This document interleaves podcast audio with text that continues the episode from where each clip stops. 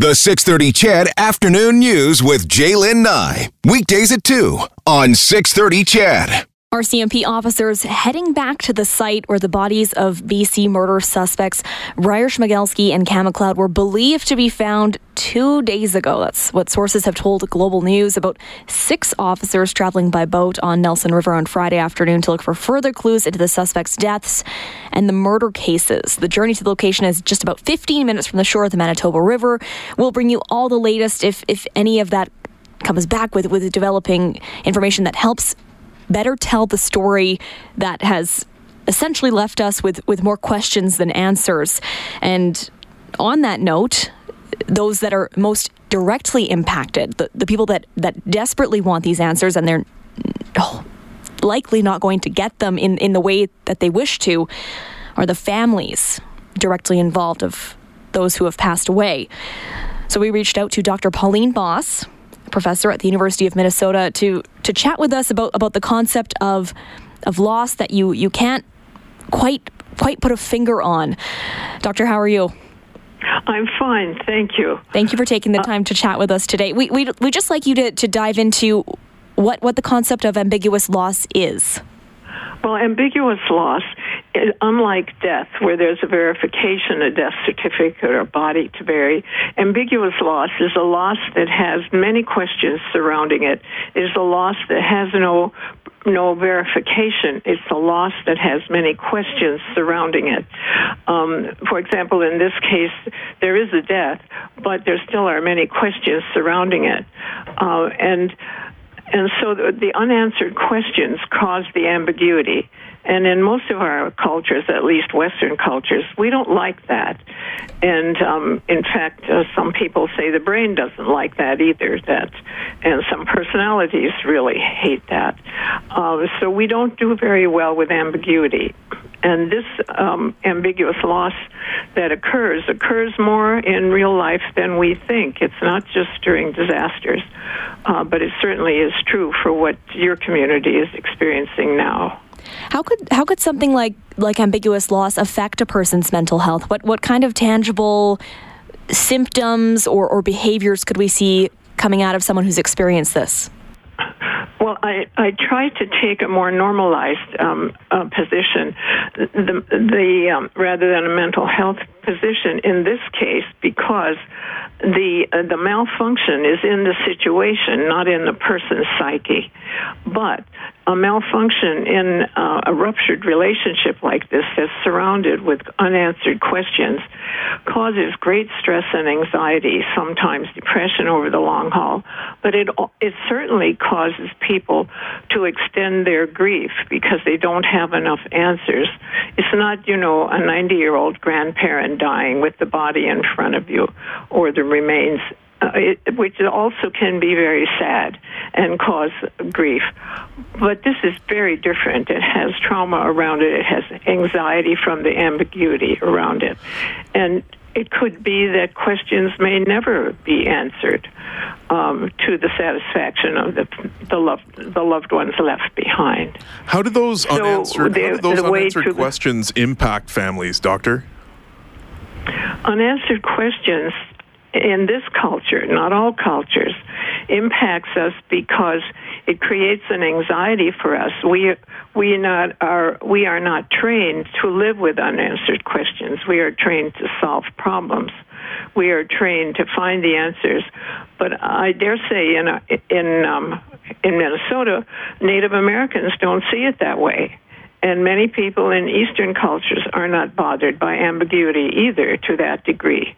They just take it more in stride, which, by the way, is what we have to learn to do too. Sometimes we will not have an answer to a question. And hopefully, most of the time, we will. But when we have an unanswered question, we can learn with it by using both and thinking. He is dead and maybe not, is something people who have loved ones gone missing use. If it's psychological ambiguous loss, like a loved one who's physically present but has dementia and their mind is gone, you would say he is here but also gone. She is she is with us, but she's also far away. And that's as close to the truth as you can get. That is, kind of non binary answer. Is it difficult to, tr- to train yourself to, to think in that way? No, it's not really. It's just that we haven't thought about it. Children catch on real fast, young people catch on fast. Um, many people with you know more flexible characteristics and so on catch on fast. Um, but many of us, you know, who were trained to solve problems have a harder time with it. However, we can learn. And we can learn that you don't want your airplane pilot to think like this, nor your accountant at the bank. Uh, two plus two is four and should stay that way. So, binary thinking is in fact necessary in many ways, but it doesn't work here. Uh, absolute thinking doesn't work here. You say, uh, I have a question that may find an answer and it may never have an answer. Doctor, a lot of people, and naturally so, will be thinking of the families of those allegedly killed by these two suspects. But at the same time, despite the fact that they have committed heinous crimes, uh, the families of the suspects are also suffering loss. Everybody is, yes, you're right, on both sides of the equation. And I would dare say the community people are too, um, because this is baffling. Um, people don't like random things happening. We like predictability. Our stress levels go down if uh, if we have predictability. They go way up if random acts happen. Uh, and so it disturbs everyone. And clearly, my heart goes out to the families who are closely involved. Um, this is is way beyond human expectation. Uh, doctor, uh, there there's small communities everywhere, whether it's here in Canada or or south of the border around Minnesota. How does a community like Gillam, Manitoba, begin to recover from something like this? Because, quite frankly, this is like a Hollywood movie happening in their town of about 1,200 people. Well, I think the first thing is to stop using the word closure uh, because it's a harmful term. It's a perfectly good term to use in business deals or when stores close or when roads are closed. But in human relationships, even when someone dies or when there are unanswered questions uh, remaining, there is no closure. You you continue to remember the person, and the research shows now that we live we learn to live with grief. We don't get over it, uh, which is actually less stress reducing than thinking you have to get over it. Um, that's the first thing. I would get rid of the term closure. What it really means, closure, searching for closure, really means searching for answers, searching for certainty, and finding answers and certainty are better words to use. They're less hurtful to the families. Doctor, when you say the second thing, oh, sorry, go I, ahead. No, go you ahead. go. You go. The second thing is I compliment you in what you're doing, and that's educating the public to know that these things sometimes don't have an answer, and that we shouldn't use the term closure in this way, and that we can, as human beings, learn how to live with unanswered questions because we know various cultural groups already do, and we can learn from them. Take a more flexible hold of things.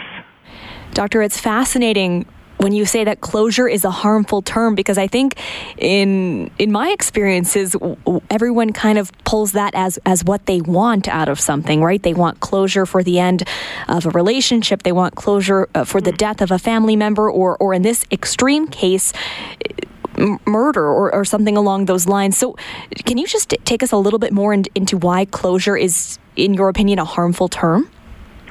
Well, I think once you have a close attachment to someone or even something like a pet, uh, if they just disappear or if they die, um, and someone says if you grieve correctly, the five stages of grief, and then you will have closure if you cannot then reach it, and most people can't, I mean, it's elusive, then you feel like a failure. And so your grief is more problematic than it would have been in the first place if someone would have said to you, We now know you can live with grief. Sometimes you have a sad moment, and then other times you're happy and you go on with your life. I mean, I'm not talking about the first raw moments, the first raw months uh, after a loss, but I'm talking about 20 years later, 15 years later. Do you think really people forget? No, they don't. And so when you say there should be closure, then they feel there's something wrong with themselves. And so it's a big relief to people to find out that they can learn to live with loss uh, rather than finding closure. Doctor, most often first responders are forgotten in this situation, and they're the ones that have been on the front lines dealing with this day after day after day. How do they, how, how do you suggest they react and, and deal with what they've been through over the last couple of weeks? Well, if you're talking about professionals, I think you are, right? Like yes, talking about police like, officers. Yeah, uh, yeah. You know, uh, any sort of first responder that's been involved in this case. Well, it's very tough on them too, not to find answers. I, I think, you know, not to close the case. So they use closure in a different way: close the case, close the mystery, solve the mystery. Um, and it's like those of us who've been therapists, psychotherapists. Now and then, we have a failure. We can't we can't have a perfect case every time. And if you think you can, it's hubris. And so now and then, professionals can't find all the answers. But in this case, it's way too early to say that, I would guess.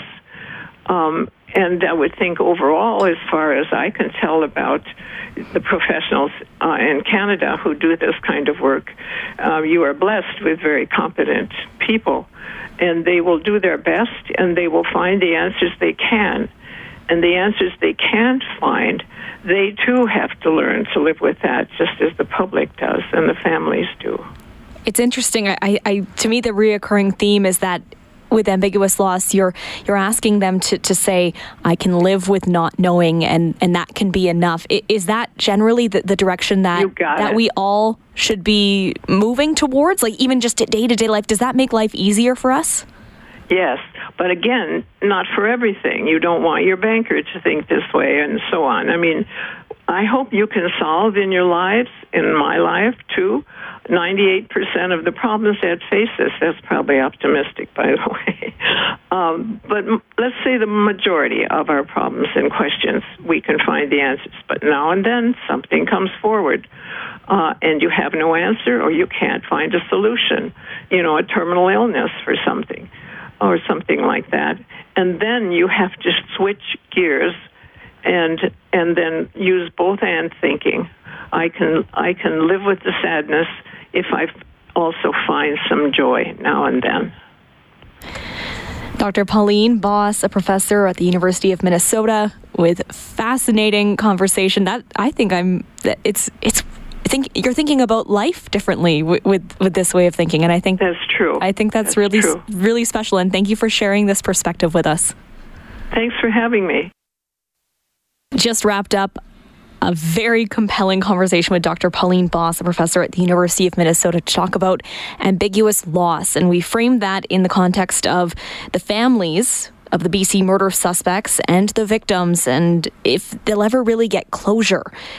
And obviously, this is a story that's captured our attention for weeks before the manhunt was over, and as it continues to, with RCMP returning to the Nelson River to search for clues.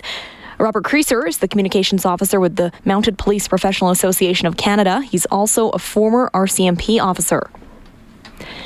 Here are some of his thoughts after the manhunt. Well, I think what we're learning, or what we have learned, is it's critical um, that the public be engaged. And I think in this particular case, they were. And that's what ultimately led us to an area where uh, these two bodies were located.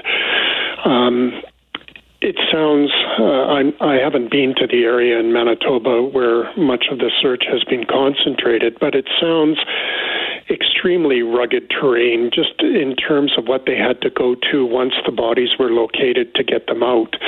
Um, it's been difficult searching, and it's certainly taken its toll, not only on the members doing the frontline searching, but the the people that have been uh, tasked with evaluating. Um, public information and sightings, etc. So, would we do anything differently? Very difficult question, and I'm afraid one that I can't answer because I'm not privy to all the uh, information that the police had at their disposal when um, when those bodies were found in northern BC, and what led them to eventually uh, believe that these two young men were involved in those deaths. So, without having that kind of information, sure. I think it's it's key that they they got the pictures of these gentlemen out as quickly as we could, and like why it lasted so long. Only you know the two people that once they were identified, and I don't know whether they had access to the media. I would imagine they did. They chose not to turn themselves in, and that's what happens when uh, people try and duck for cover, so to speak, that it, it takes as long as it takes to, to find them. And earlier, Brad asked Dr. Pauline Boss about the impact on the RCMP and those first responders dealing with this loss. And Robert shares his own thoughts on the matter. Oh, it'll take a huge toll, uh, not only emotionally and physically for those people that were especially physically for the frontline search- searchers, but emotionally too. You can well imagine that they're they're chasing down murder suspects. They're in extremely rugged and dangerous terrain, and they don't know where these guys are. And they know that they're armed. They know that they've had access to guns. So, I mean, you're you have to be hyper vigilant. And my only hope is is that the folks that were involved, especially the frontline folks, are given um, time off with loved ones to uh, to recuperate because it's going to be it's going to be needed. And as we told you, all this after people in a northern Manitoba town saying it'll take some time for things to return to normal after that massive manhunt for the two murder suspects from BC ended in the unforgiving terrain near their community. Gillam artist Dakota Masson says people were staying inside with their doors locked after a burned out vehicle used by the two suspects was found nearby because obviously this has had a huge impact on the community. They're scared. And when it learned the threat was over, was a huge relief. The best way to describe it is as if the dam that was holding out all these emotions and feelings from the townsfolk kind of opened up, and I think all of us kind of felt that weight get lifted off our shoulders.